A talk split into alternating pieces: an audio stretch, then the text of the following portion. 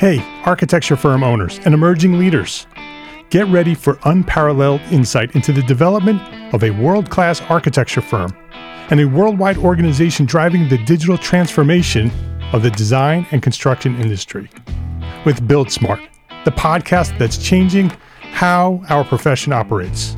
We share the incredible stories behind innovation in the building industry with my friend and co-host, Patrick McLaney, FAIA, former CEO of the international architecture firm, HOK. You know, Yamasaki's office or firm lasted during his lifetime. And when he passed away, I think that was the end of the Yamasaki office.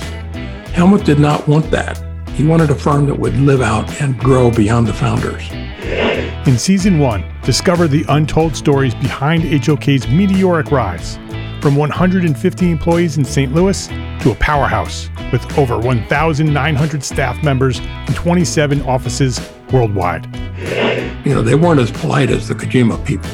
That was just boom. And anytime you have a creditor, whether it's Kojima or the bank, that wants their money, unless you can raise money someplace else, you are out of business. Bankrupt. And hold on tight for Season 2, where Patrick takes us on a new adventure as chairman of Building Smart International, shaping the future of digital transformation in the design, construction, and operation of built assets. Ian Howell, Ken Harold, and I, Ken was my technical representative from HOK. The three of us took a tour of Europe of 5 cities in 5 days. Very busy time. Simply follow the link in the show notes to subscribe to Build Smart now and uncover lessons that will transform you and your architecture firm.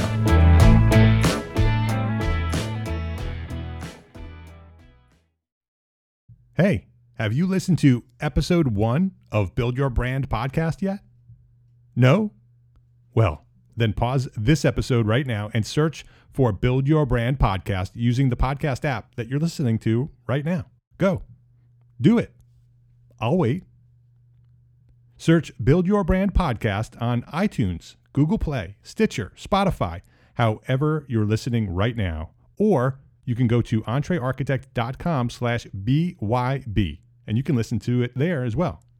And don't forget to click the subscribe button. You won't want to miss not one single episode. Every new episode builds on what you learned in the last episode. There are 12 episodes, one every 2 weeks. So subscribe right now to Build Your Brand Podcast, and you'll be sent each and every one. Okay, all subscribed over at Build Your Brand? Well, then let's get on with this week's episode here at Entre Architect Podcast. My name is Mark R. LePage, and you are listening to Entre Architect Podcast, where each week I speak with inspiring, passionate people who share their knowledge and expertise, all to help you build a better business as a small firm entrepreneur architect. This is episode 315, Successful Strategies for Working with Your Remote Team as a Small Firm Architect, with Doug Miller of Brightworks Group. This episode of Entre Architect Podcast is supported by our platform sponsors, FreshBooks, the cloud-based accounting software that makes running your small firm easy, fast, and secure. Spend less time on accounting and more time doing the work you love. And our friends at Arcat, the online resource delivering quality building material information, CAD details, BIM specifications, and so much more for free at arcat.com. Doug Miller, welcome to Entre Architect Podcast. Good morning. Thanks very much for having me on today. This is going to be fun, because you and I just had a little pre-conversation before we hit record, and this is a conversation that I love to have, and I know that this is a conversation that so many of our community members here at Entre Architect are thinking about right now. They've been thinking about it for a long time. We're small firm architects, sole practitioners. Many of us are having this conversation now. In the moment that we're living in this world, this conversation becomes so much more relevant. So let's have that conversation. But before we do, let me introduce you. Doug is a 30-year veteran of the information technology industry. He currently is the CEO, CTO of Brightworks Group, LLC in Indiana. Brightworks Group provides an IT platform that helps companies address the full scope of their information technology needs as a utility. But before we dive into that and our conversation today, I want to learn more about you, Doug. I want you to go back to where you discovered your passion for what you do today and give us the story of how you got to the place you are today. Sure, absolutely. Well, as a 30-year veteran, yeah, as you might guess, I pretty much grew up with this stuff. I had a father who was a technician in the Air Force, and he was very, very interested in the PC revolution as far back as the mid-70s. So he and I literally built our first home computer as a Heath kit in about 1974 or 1975. Wow. And the first actual commercial computer I had was a Commodore PET 2001 series that we bought in 1976, serial number 97. I believe it has a lower serial number than the Commodore PET that is in the Smithsonian Institution. Wow. Do you still have it? Still have it. Oh, haven't tried. Awesome. Haven't tried to boot it for a long time, yeah. But you know, whopping 4K of memory and a tape drive. So I was exposed to this very early, but as many young men do, you know, my father was convinced this is the direction I should go. So I immediately went to Ohio State and got a degree in natural resources. And because, you know, what's your dad know when you're 18? Right. I'm living that right now.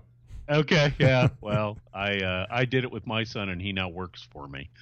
But yeah, so I you know, got a degree, and then I went on and got a graduate degree in something other than this. And yet during the whole time, I found myself repeatedly drawn into working with information technology, until finally I was approached by a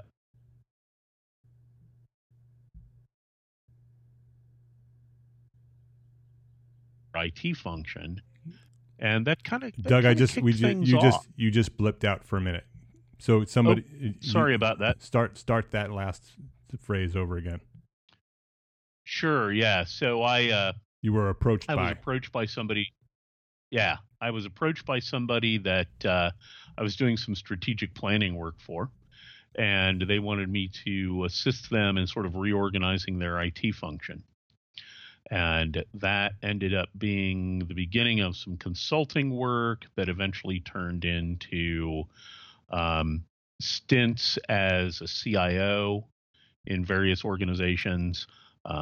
Eventually, I was the executive vice president of an industrial robotics company that made the largest production industrial robots in the world. I ended up doing some work in a financial services startup, and then ended up in healthcare IT as well, where I actually ran the data centers for the large public hospital here in Indianapolis for a number of years. So you've had your hand in everything from very early, yeah, as a child, all the way through to the most cutting edge, largest industrial technology there is. Very much so. Yeah. It's been an interesting career to, you know, go from a time when we literally built the stuff out of components. And if you wanted software, you wrote it, to where we're at today, where it's this, you know, trillions of dollars industry with very sophisticated products and offerings, and it permeates everything. Right. So now you are the CEO and CTO, is that what it was? Correct. Of Brightworks, right. IT. So why did you start that? If you were at the hospital and healthcare, and you had all these different positions, why come back and focus on small practices, small businesses? Yeah. So I had been working for a couple consulting companies, after I left the hospital. One where I ran their entire infrastructure practice, and I was really very dissatisfied with the quality of service that was being delivered, mm-hmm, by most IT service companies, particularly to smaller firms, particularly to smaller businesses. I felt there was way too much focus on the technology and way too little focus on the business and the people. So about 8 years ago, I said, you know, the only way I'm ever really going to get to do the kinds of things that I want to do is if I start my own company, carefully sort of curate the kinds of companies that I'm working with, and basically retrain everybody that I hire, because too many of the people in my industry, again, they're very fascinated by the blinky lights, but they're not terribly interested in what all that means for businesses, for people who are using it.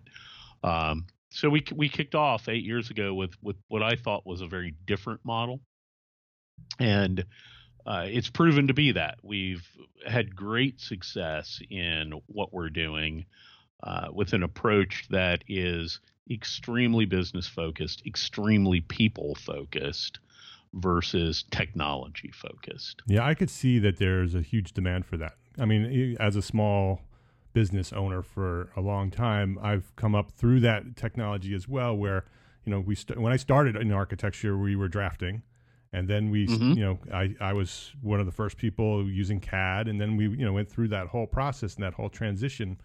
And I have had experience with IT companies, with both my business and other people that I was working with. And you're right, it's always about the technology. That we're never very good with the human side of it. And I could imagine that the people who are attracted to technology and that world tend to be people who do that because they don't want to deal with people. And so absolutely. Has it been difficult to build a company around that philosophy and that culture, and having to retrain people to sort of shift their mindset from the technology first to the human first? Yeah, it's been, certainly there have been challenges, particularly on the staffing side, right? In that, you know, a lot of people, particularly more experienced people, can be a challenge for us at first if we bring them on. So we have to kind of very carefully interview. Where we've really ended up is heavily investing in apprenticeships. We work actually with a local organization, Apprentice University, that is a college alternative, and we bring in apprentices for 5-6 months at a time. Young people who are college age, who frankly haven't developed the bad habits yet. Right. And you know? That generation also is much more social from the get-go, naturally. Even though it's coming through technology, they are naturally more engaged with other people. Right. And use the technology to do it. So it's not nearly as difficult a climb for them. Yeah, it's more intuitive. And, yeah, it's much more intuitive. And so we've had a lot more success kind of going that way. Yeah, I mean, my longest standing employee is kind of a guy that's come through the traditional IT path, but he learned, right? I mean, he's been with us really the entire 8 years, and he was able to pick it up. He has a different approach. My director of managed services was IT director at the Indiana Department of Housing for 17 years. But he is naturally a very gregarious, outgoing, extroverted individual, despite his very high level of technical expertise. So we've been lucky to find the right people if we can't grow them. And I think we've kind of come to the point where people like that tend to seek us out, and people who are not like that have started to get the word that maybe that isn't the place I want to go work, right? Because they're, you know, they're going to ask me to do things that I don't really want to do. Yeah, they're self-selecting, right? Yeah. So that's fantastic. I think it's a much needed service that you're providing, and I'm sure that as you grow and you become more successful, I'm sure other IT companies who are focused on this smaller business segment are going to have to do that same thing. I think even large companies are starting to make that shift as well, because they see that the technology is just a tool now. It's not this special thing anymore, and that it's just part of the process of what we do in every business, including architecture. Right. It's just the way to do it. The glass room priesthood of, you know, that evolved out of the mainframe era doesn't fly. You've got to develop the collaborative skills. You've got to develop the social interactional skills. One of the things we really love about the Apprentice University folks is these kids come and they work for us 4 days a week. And then on Fridays, they go to class. And the classes they're taking are classes like entrepreneurship, and design thinking, right? Things like that, not engaged solely in engineering classes with other engineering people who are all sitting there trying to ignore everybody else in the classroom because they don't want to talk to people. Right. Yeah. You know, and that's the sort of thing that I think are going to be the skills that people in this industry and others, right, are going to need, because we're more and more collaborating, not just within organizations, but across organizations. Yeah, it's very interesting to watch our society shift using this technology. And many people sort of had the fear that technology would pull people away from one another because now we have these tools between us.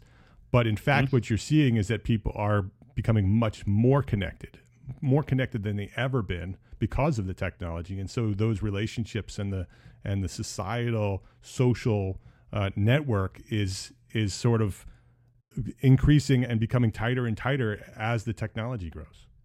Absolutely. You know, to the extent that you almost have some of the living in a small town dynamic applying across everything, right? With all of its positives and negatives, right? You know, people maybe know stuff that you really don't want them to know. Having grown up in a small town in Western Ohio, you know, that was always a thing. People knew about you, and now we're doing that on a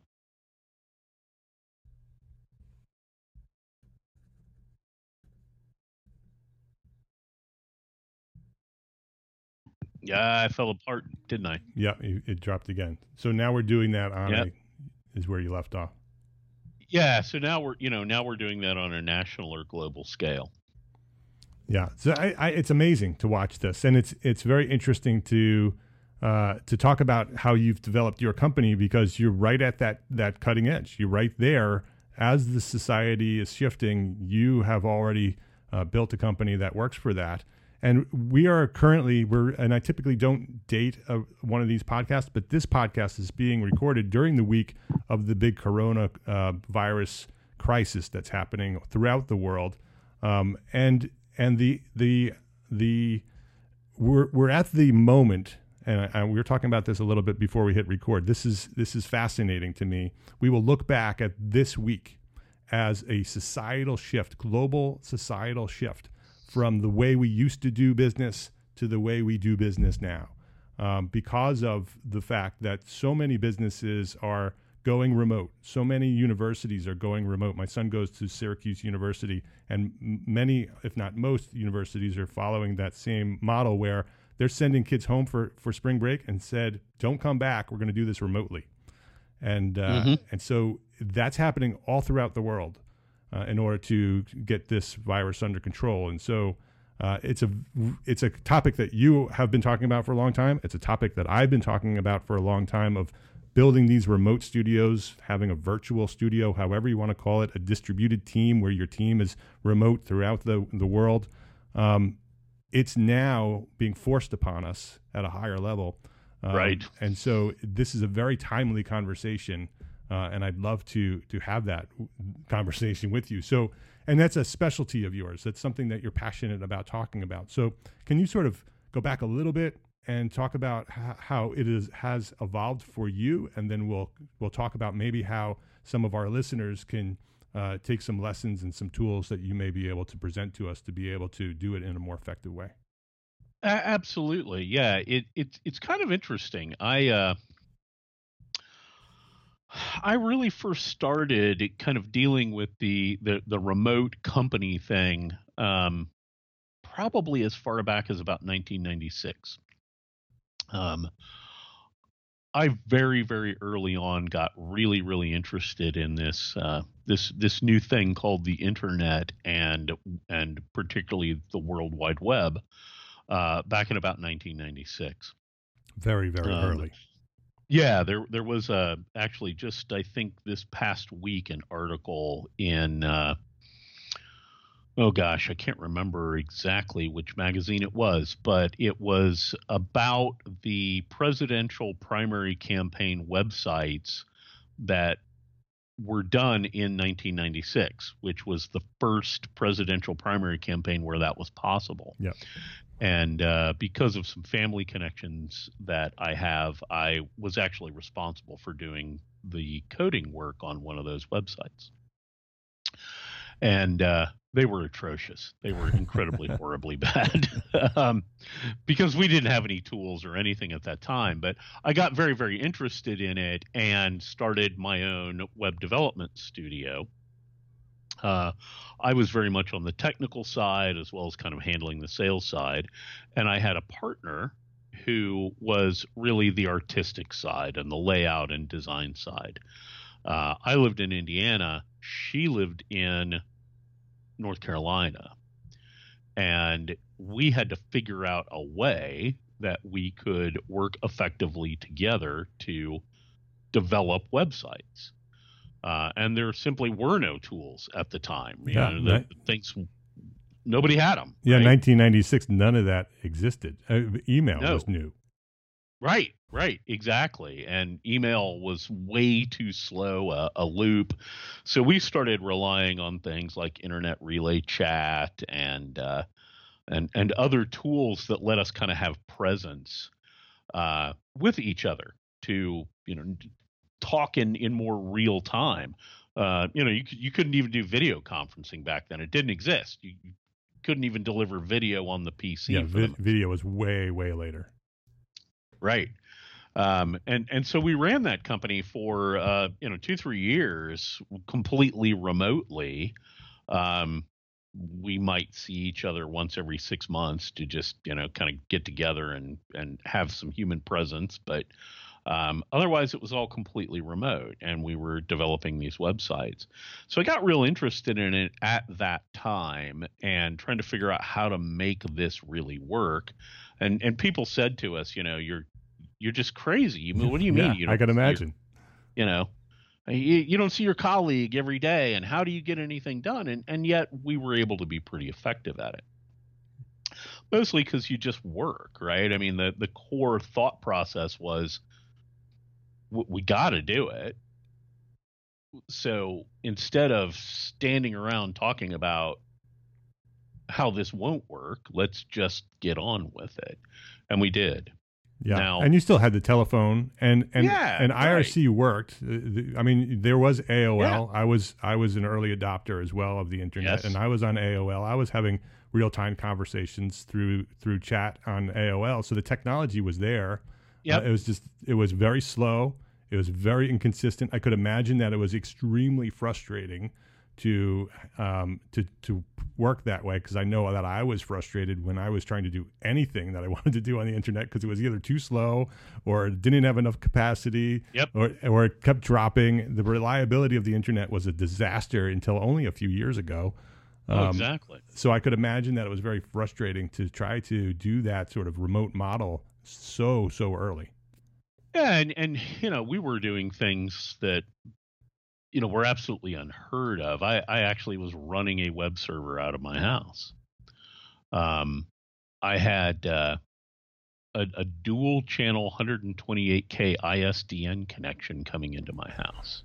That was high technology. Oh yeah, that was cutting edge, man, and it was expensive, right? I mean, I was paying way more for that than you'd pay for a very high end residential connection today. And it wasn't terribly reliable even then, right? But,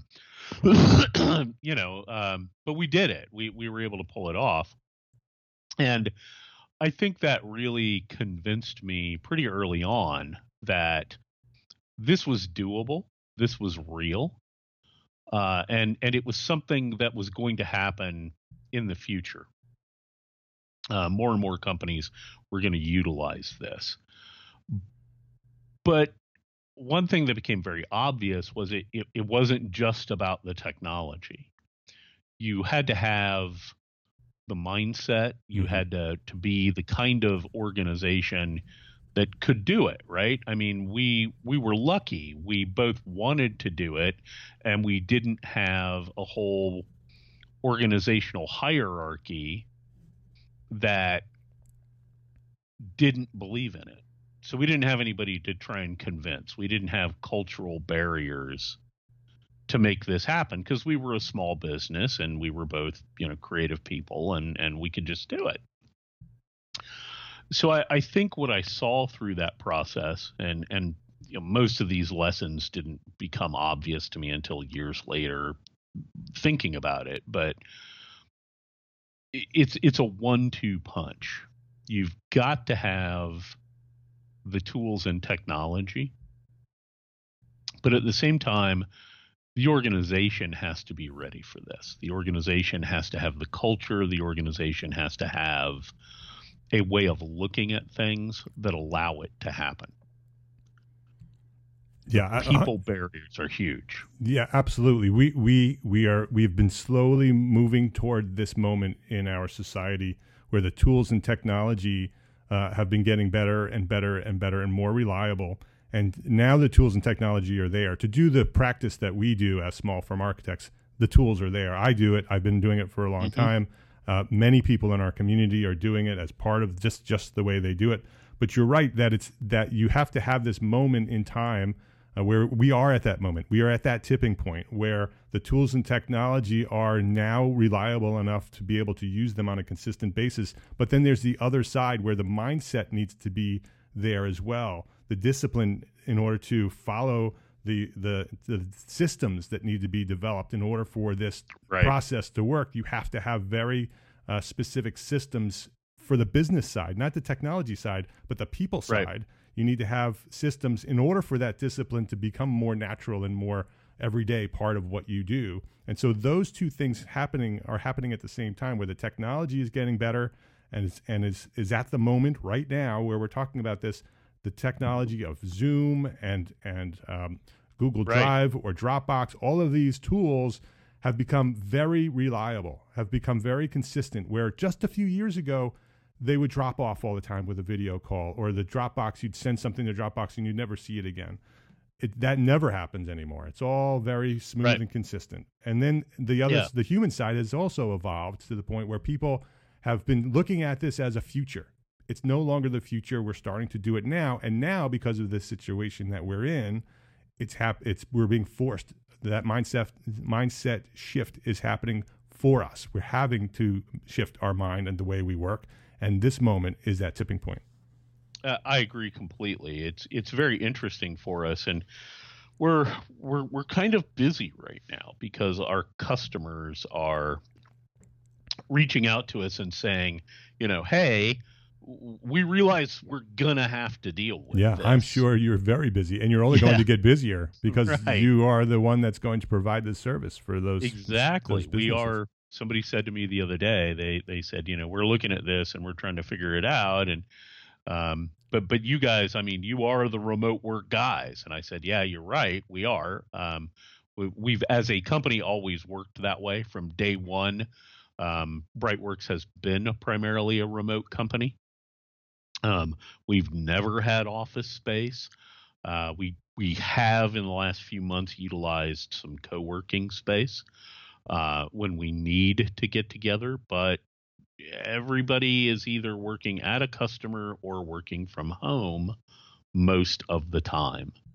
And we've had to institute a number of things. There's behaviors that you have to have that I think a lot of people are about to learn. Some of them are about to learn them the hard way. We will return to our conversation after this quick break to say thank you to our platform sponsors, FreshBooks and Arcat. 192 hours. In case you're wondering, 192 hours works out to 2 business days per month. Why the math?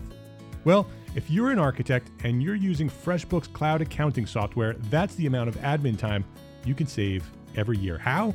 FreshBooks is so fast and easy to use that it changes the way you deal with your paperwork. FreshBooks is the simplest way to be more productive, more organized, and most importantly, will get you paid faster. You can create and send really professional-looking invoices in under 30 seconds. When you email a client an invoice, FreshBooks can show you whether they've seen it, which puts an end to those guessing games. If waiting for a client check in the mail is slowing down your cash flow, with literally 2 clicks, you can set yourself up to receive payments online. Oh, and your clients will love paying by credit card straight from their invoice. FreshBooks helps you avoid having that awkward talk with your clients about past due payments. FreshBooks automatically sends late payment email reminders, so you can spend less time chasing payments and more time working your magic on the drafting board or on the computer. If you have any questions whatsoever, FreshBooks award-winning customer service is amazingly helpful, super friendly, and zero attitude. Plus, a real live person usually answers the phone in 3 rings or less. To claim your month-long unrestricted free trial, go to entrearchitect.com/FreshBooks and enter Entre Architect in the How Did You Hear About Us section. That's entrearchitect.com/FreshBooks. Have you been to arcat.com recently? It's the #1 most used website for finding building product information. Their powerful search tool allows you to choose what kind of information you want, like CAD, BIM, specifications, and only get results with that data.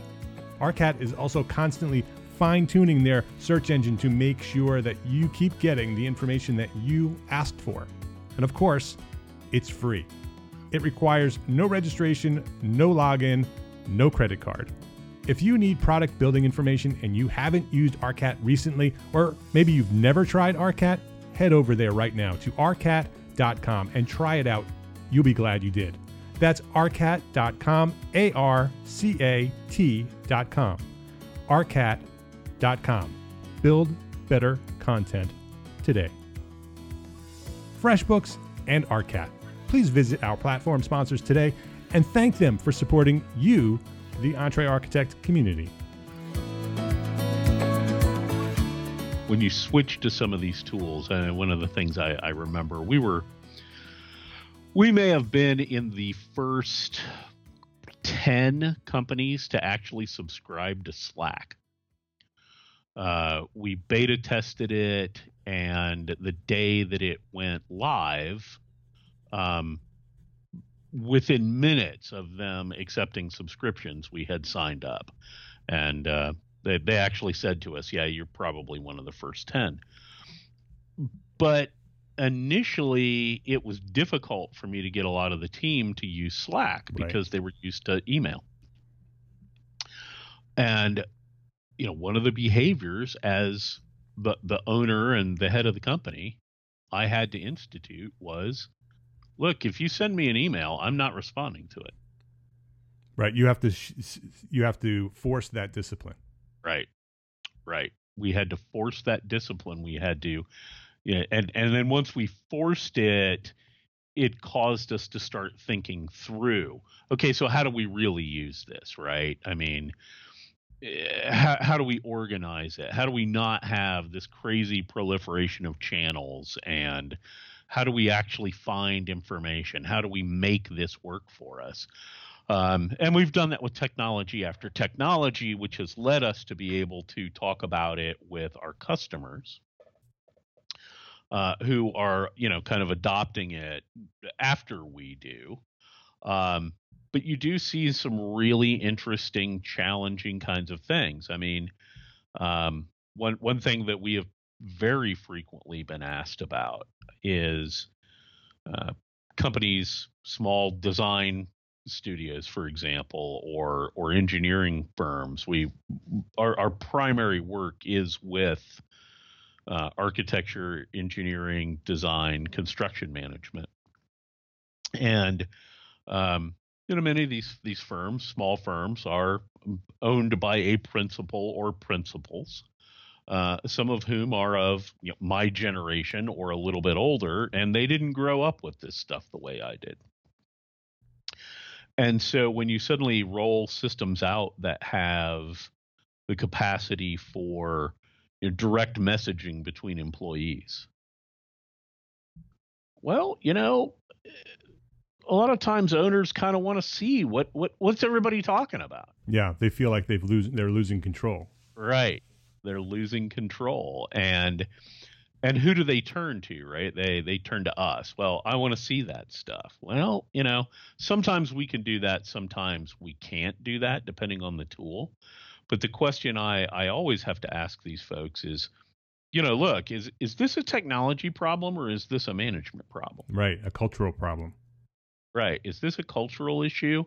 Do we really want to address this by giving you the power to see every employee's instant message? Or do you want to address the thing that's causing the problem that you think people are talking about? Right. And that's the human side of what you do.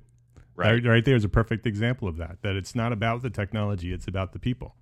Exactly. We probably could come up with a way for you to see this, but yeah. But number one, I don't know that you really want to, right? Right. And I think that's one of the things that we're going to find here in the coming week as people start having to work more remotely. They're teams start going home and they're trying to, utilize all these different channels. They're not sitting in the office, and you're going to get those kind of conversations going on directly between employees that, they're no longer sitting in an open plan office where you can overhear all of it. Yeah. Yeah. And that's a cultural shift. That's something that if you have a strong culture where your staff is reliable and loyal, and you've built that culture into the way that your people work, and there's trust in, as part of that culture, then that's not a problem. That right. becomes a problem when that culture has not been cultivated, where there's distrust and there's the idea of talking behind somebody's back, mm-hmm. gossip is accepted. Mm-hmm. And now you have a tool that can take that, 10x. If you have a culture, and that's not a technology problem, that's a cultural problem. That's a lack of managing that and cultivating the culture of success in your firm. Right, and that's the big challenge that we find for. Yeah, I can imagine. Small and mid-sized firms is they're just not used to that, and that's not something you can fix with technology. No. You can't just say, oh, I have a solution for that. No, I can't go, well, you just bought the wrong tool. Yeah. Right. That isn't the problem, right? You have to start from the beginning and go back exactly. to your culture and start rebuilding the way your firm works. Right. Exactly. And that can also apply with customer relationships, mm-hmm. vendor relationships, yeah, it's great, right? We have tools now that we can share stuff with customers or share stuff with vendors.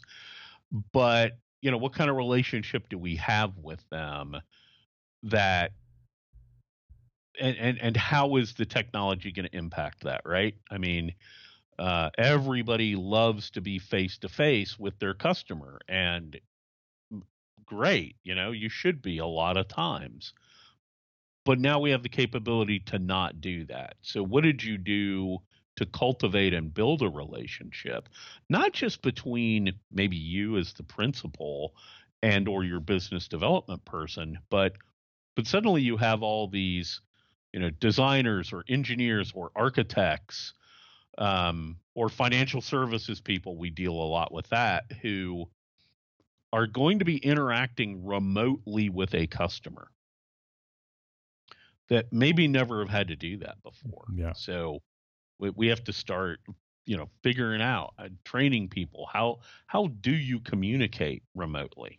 Yeah. It's a different skill. It's so interesting to have this conversation, Doug, because when I invited you on the show, I thought this would be all about tools and technology. And it all comes back down to I talk about this all the time on the show. It comes down to systems. It comes down to people systems, because the tools and technology are easy. You Slack, you know, set up Slack, set up Dropbox, set up Zoom, set up Revit remote package, and you're done. You have a remote studio. You could start today. Exactly. And, but now, how do you implement those tools and that technology to be successful? That's the piece. That's the difficult piece, and that's a people piece. That is not a technical piece. That is that's the tough hill to climb. That requires introspection.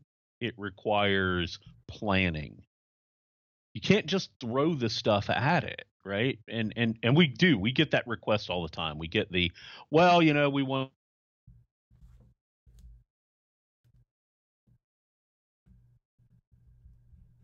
Them, right? It's we dropped off again. We get that request all the time.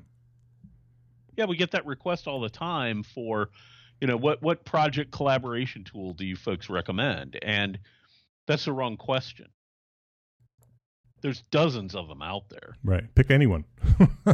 Pick anyone. Yeah. It kind of doesn't matter. I mean, there may be a feature here or there that is you know, unique and a good match for your practice. But what's far more important is what people systems are you going to build on the back end for how you're going to use this tool? Yeah, very interesting. Otherwise, you're going to spend a bunch of money, you're going to put it in place, and then nobody's going to use it.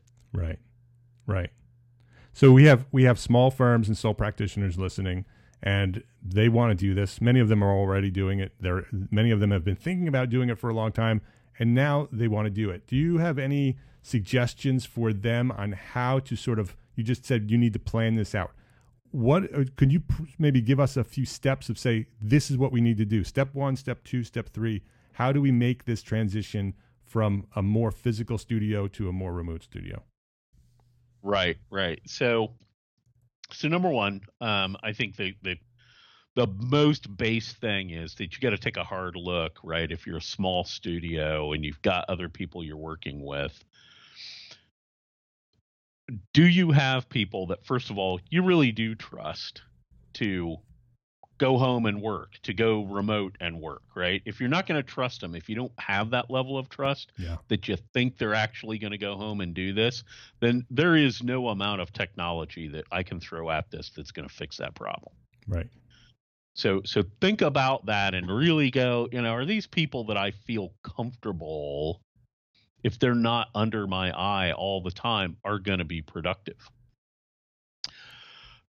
Right along with that is probably some training or at least some conversations if you have people who have not done that. And I'm seeing a lot of articles about this right now on the internet as people are having to make this work from home transition. How do you work from home? There's a lot of distractions if you go work from home, if you go work remotely. It's really tough. You know, you get up, you go downstairs to get a cup of coffee, and you notice that, there's some stuff on the counter. I ought to clean that up. And 45 minutes later, you found that you've engaged in a house cleaning ritual instead of actually doing work, right? Or, you know, you took the dog for a walk because the dog needed to go out and, you know, you just got sucked into it. A lot of people don't know how to do this. They don't know how to work from home. The other piece of that can be really challenging to them is it can be very isolating for a lot of people. Yeah. So thinking through what you're going to do as a company to address the issue of isolation.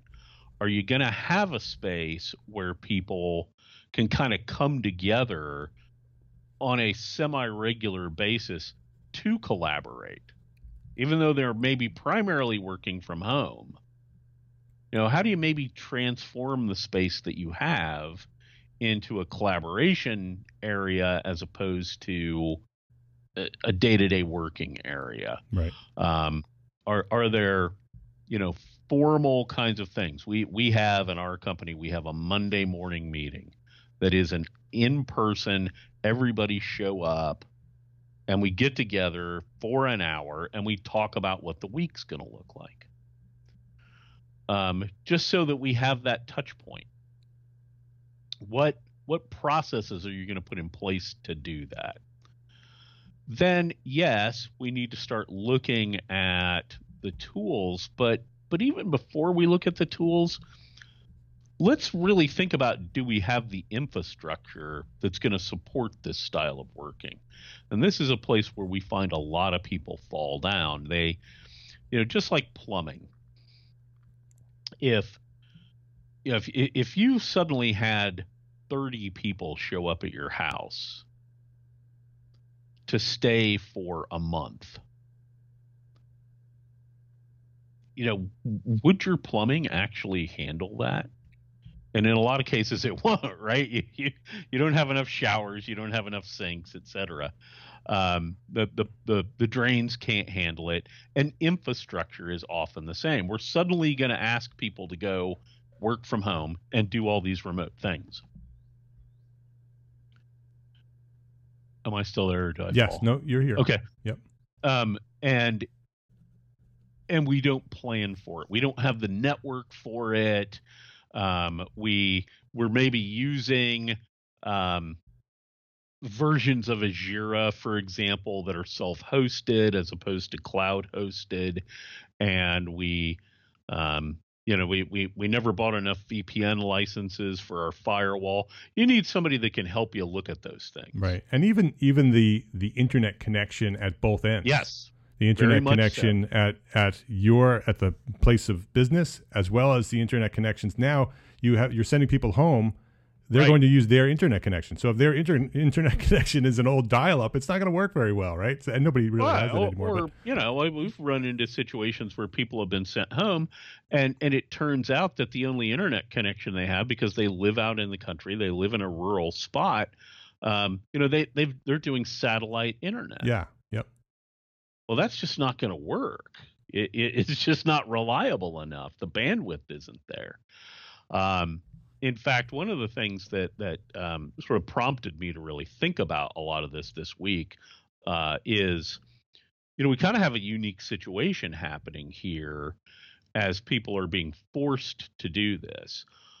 While there are companies that have thought about this remote work from home, even on a temporary basis, from a business continuity perspective, they only thought about it from the perspective of their company needing to do it.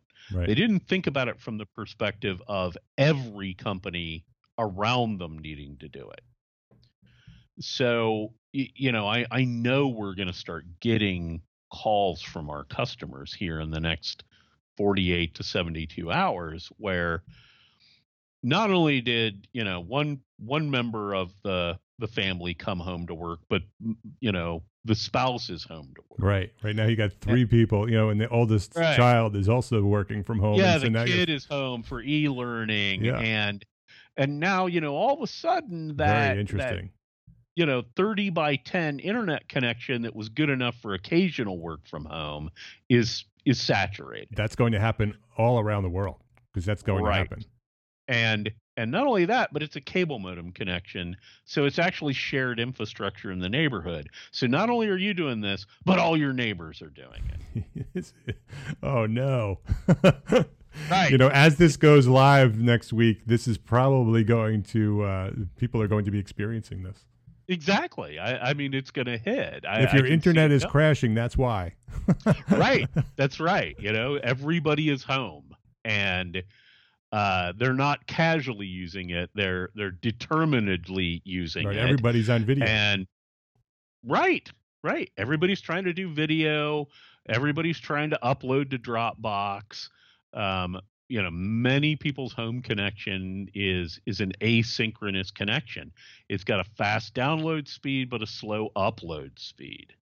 Those are the kind of things that you need to think about is, what do my people really have? Great. I've got a wonderful internet connection in the office. Superb.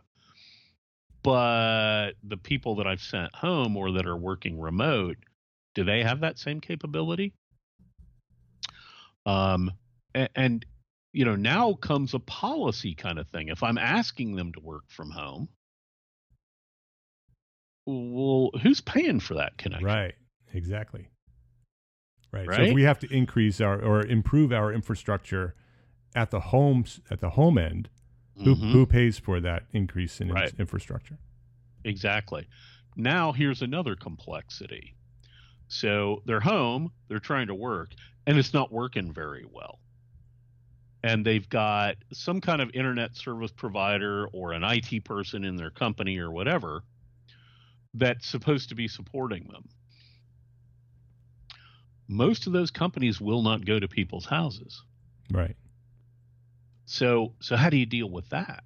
Yeah, well, that may be, like you said, that may have to be a policy shift because of the way we're now doing business differently. That's going to have to be looked at and say, well, do we go to everyone's home and make sure that they have the adequate infrastructure to make this work? Absolutely. It is something.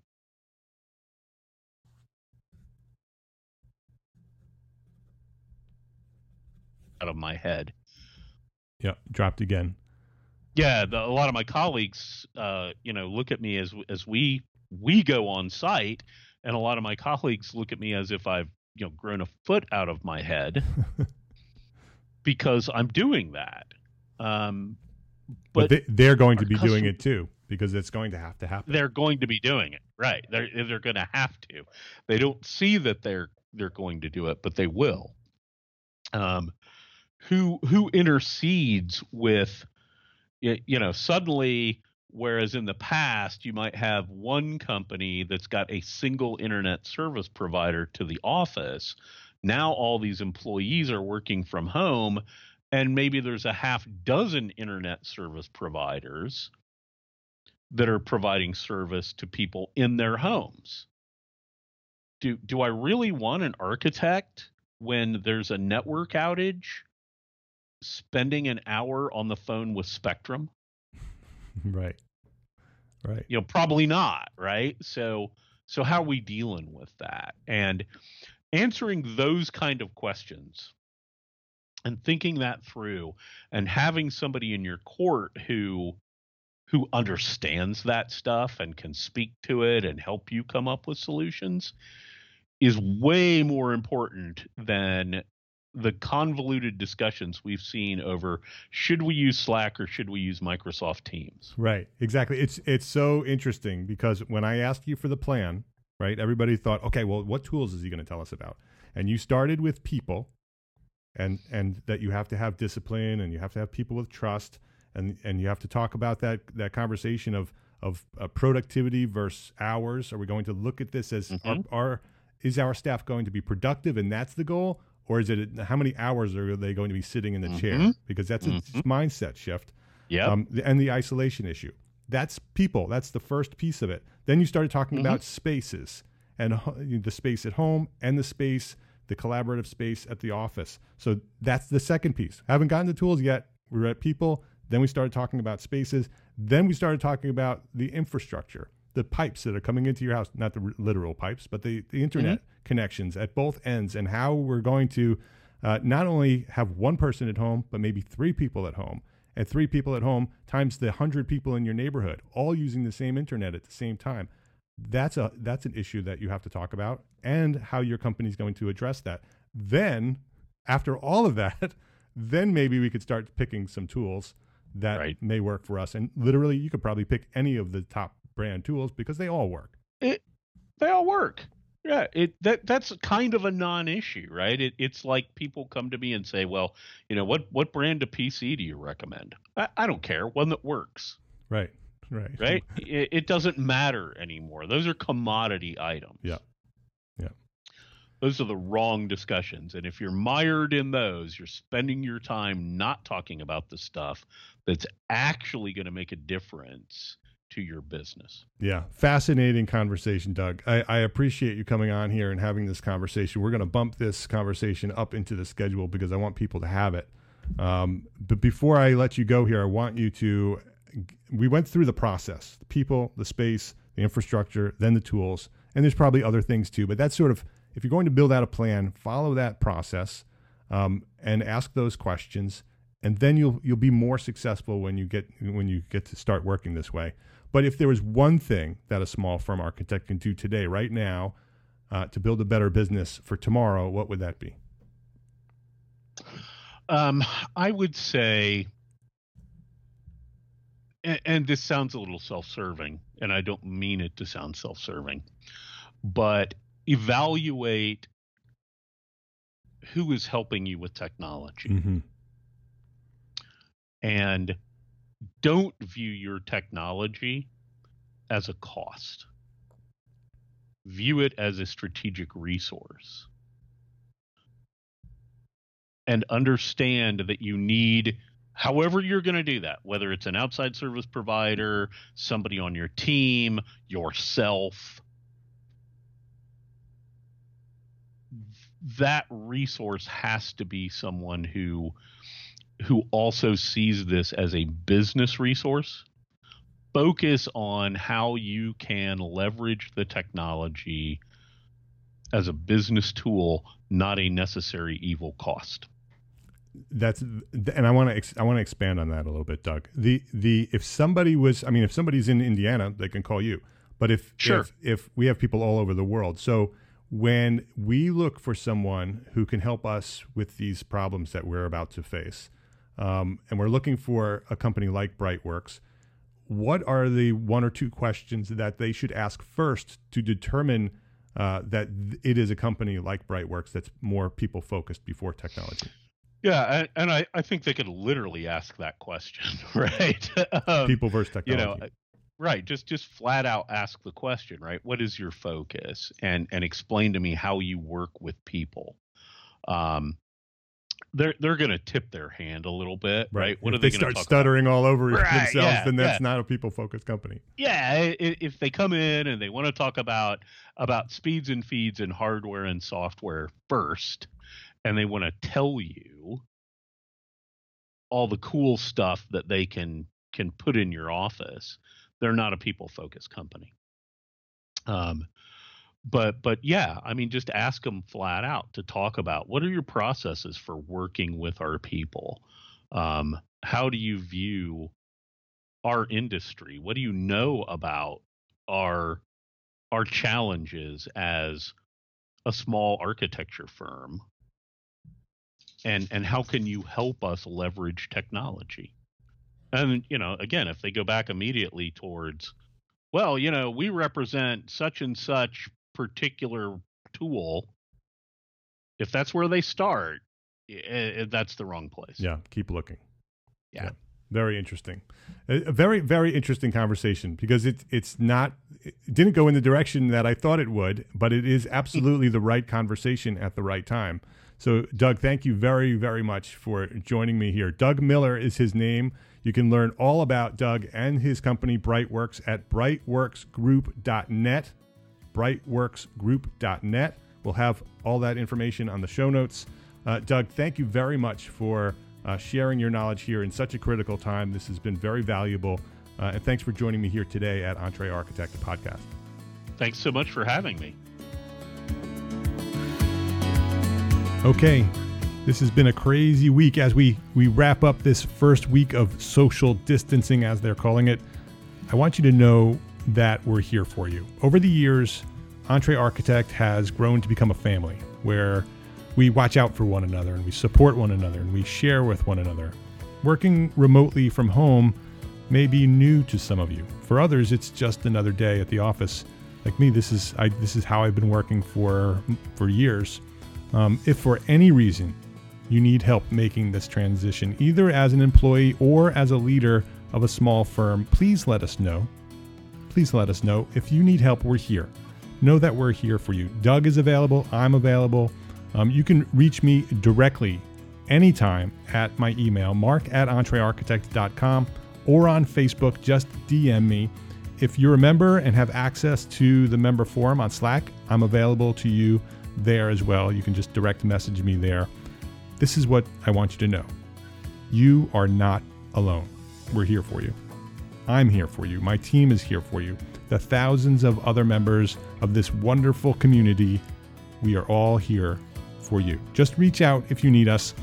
I also want to mention two things that you may want to consider as things slow down in the next couple weeks.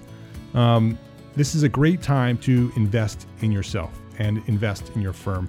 This crisis is going to end soon, and your clients are going to want to ramp back up fast. I have two suggestions for you. First, our friends over at F9 Productions and Inside the Firm podcast, Lance and Al, they have reduced the price of their Revit course, Revit Rocketship, by 50%. You've been wanting to make this transition to BIM for a while now. I know many of you have been thinking about this. Now is a perfect time to do that while things slow down. To learn more about their offer, you can go to revitrocketship.com, revitrocketship.com, and learn all about Revit Rocketship and their program. Second, each year, Steve Wintner, the co-author of Financial Management for Design Professionals and the editor of the Financial Management chapters of the AIA Handbook of Professional Practice, Steve and I team up every year to teach financial management to the members of the Entre Architect community. The first session of this year's program, the Entre Architect P2P Profit Workshop, is scheduled to start this Tuesday, March 24th. And so we're going to extend enrollment through the weekend into Monday, the day before it starts. Enrollment will close on Monday, March 23rd, 2020 at 12 noon Eastern time. We're going to close enrollment on Monday, March 23rd at 12 noon Eastern time. So don't let this opportunity go to waste. Leverage this time that you have to invest in yourself and invest in your firm, invest in your future. To learn more about the workshop and to enroll, visit entrearchitect.com/profit workshop, entrearchitect.com/profit workshop. We will have links to everything that Doug and I referenced in this most important episode. This is a very timely episode. I know many of you are dealing with this right now. We'll have all the links that we talked about in the show notes, as well as links to Revit Rocketship and Entre Architect Profit Workshop at entrearchitect.com/episode 315. entrearchitect.com/episode 315. Everything will be over there. Be well, be safe, and look out for one another. Remember, we're a family. There are people out there who need you. So if you see somebody struggling, reach out to them and let them know that you are there for them. Now more than ever, love, learn, and share what you know. Thanks for listening, my friends. Have a great week.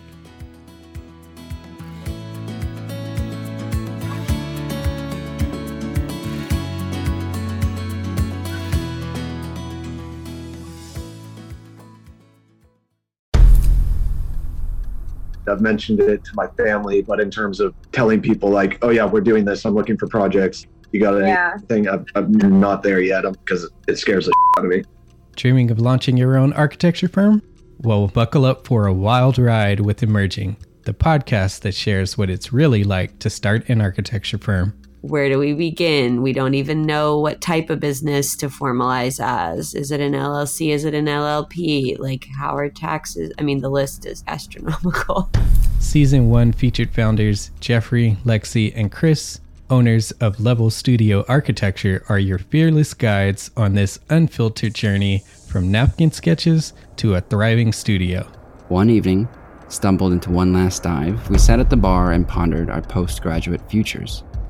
Amidst the conversation, a napkin became the canvas for our aspirations, sketching plans and milestones, sealing our heartfelt commitment and shared dreams. In drawing down dreams on a napkin collectively, that then, you know, in your head, you've rooted like, oh, I'm connected to these people, like long term. The process of starting an architecture practice brims with excitement and challenges, demanding meticulous planning, flawless execution, and unyielding resilience. I kind of hate the term because it's so overly used, but I think everybody knows imposter syndrome. And I think it's so real to this day. I don't know if it's with everybody, but with me, I'm always questioning like, us? Can we do this? Are we ready to do this? Are we prepared? Can we do it? Did we just decide a name? We did it, guys. Oh my God. The one that came out of nowhere.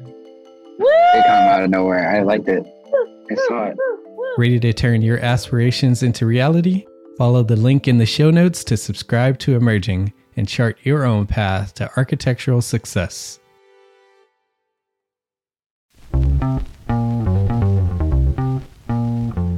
calling all small firm architects. It's time to tap into your full potential with Entre Architect's Context and Clarity, where inspiration meets innovation.